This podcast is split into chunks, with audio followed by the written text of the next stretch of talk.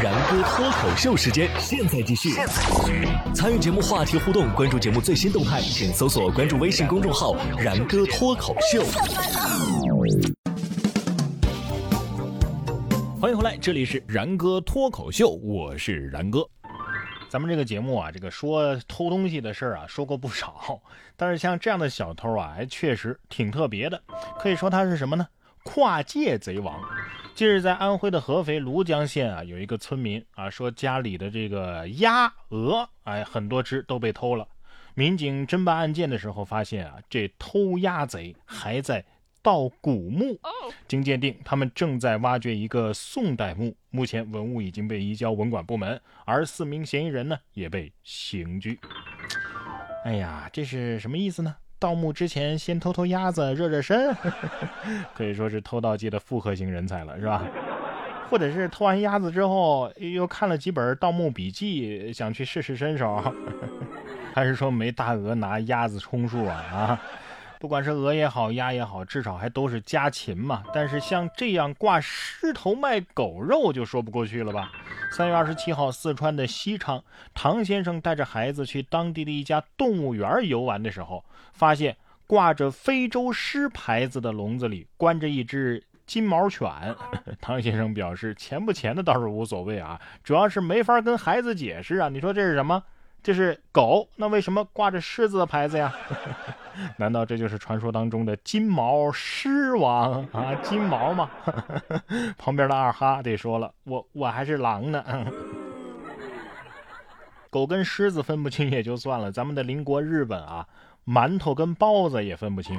近日在日本啊，有一家老字号点心铺啊，叫景村屋，推出了名为“素馒对不起”的包子。哎哎，这包子有什么特色呢？就是。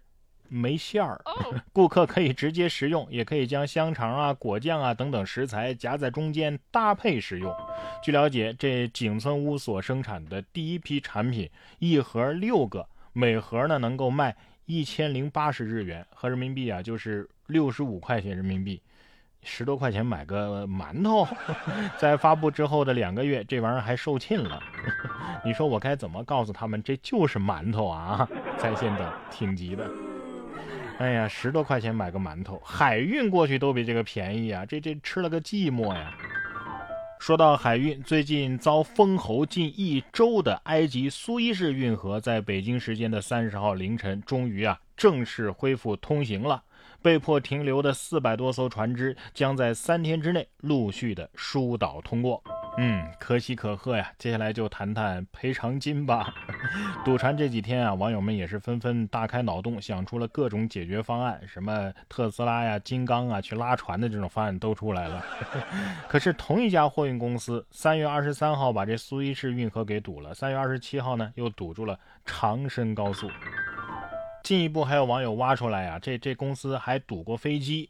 而早在一九九二年的时候，有一艘货轮遭遇风浪。将二点八万只橡皮鸭掉进了太平洋，从此这些鸭子们是组成了鸭子舰队，随着洋流啊，在海上漂浮了十五年，足迹是遍布全球啊。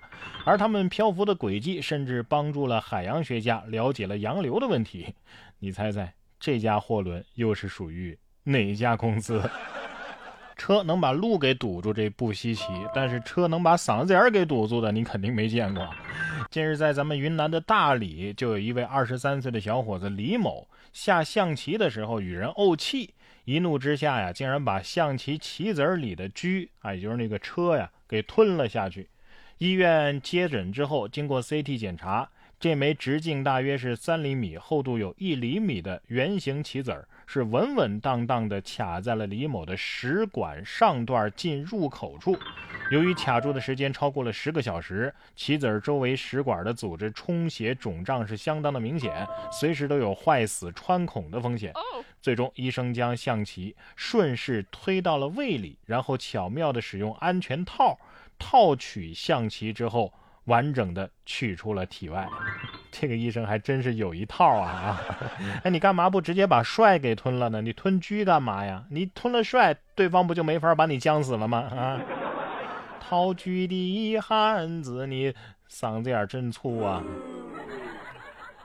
车不是用来吞的，是用来开的。但是开车呀，一定要注意安全。这位小伙子呀，开车开出了幻觉。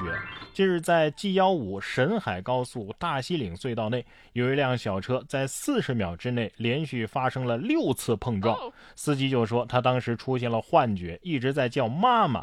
后来发生什么事儿，他完全不记得。所幸小车在碰撞过程当中并没有和其他的车辆发生事故。经过民警认定，司机是因为连续驾驶车辆超过四个小时以上，所以出现了精神恍惚、注意力不集中，所以要负事故的全部责任。哎呀，这这这不是吃了毒蘑菇吗？啊，我第一反应觉得他毒驾不对，毒驾应该会被查出来，那就是吃到毒蘑菇了，这这太吓人了。哎呀，如果不是的话，难道是跟平行世界的自己连上线了？所以各位，不管怎么样，安全第一位。不光是人啊，近日在美国的康涅狄格州，就有一只熊妈妈带着四只熊孩子过马路啊，这是真的熊孩子。短短的一段路，却是状况百出。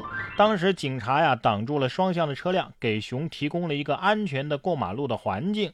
但是在视频当中啊，熊妈妈先是咬住了一只幼崽儿，另一只小熊则是跟在妈妈身后一起走。第三只熊崽儿看到妈妈走了，也自己过了马路，但是。最后一只小熊啊，在马路对面爬电线杆呢，熊妈妈立即赶过来把它给拉了下来。结果呢，另一个孩子又跟着妈妈返回了原地。熊妈妈交替的咬住这两个孩子，艰难的将他们带到了马路对面。看了这条新闻和视频，我才知道，哈，原来孩子跟熊而不是别的动物挂上钩。是有原因的呀，真是替熊妈妈着急，想去帮忙呢，但是又怕被挨揍，把自己带入熊妈妈呀，已经开始生气了，你知道吗？然哥说新闻，新闻脱口秀，想要跟我取得交流的朋友，您可以关注微信公众号“然哥脱口秀”，发送微信消息，在喜马拉雅 APP 搜索“然哥脱口秀”，可以点播收听更多精彩节目。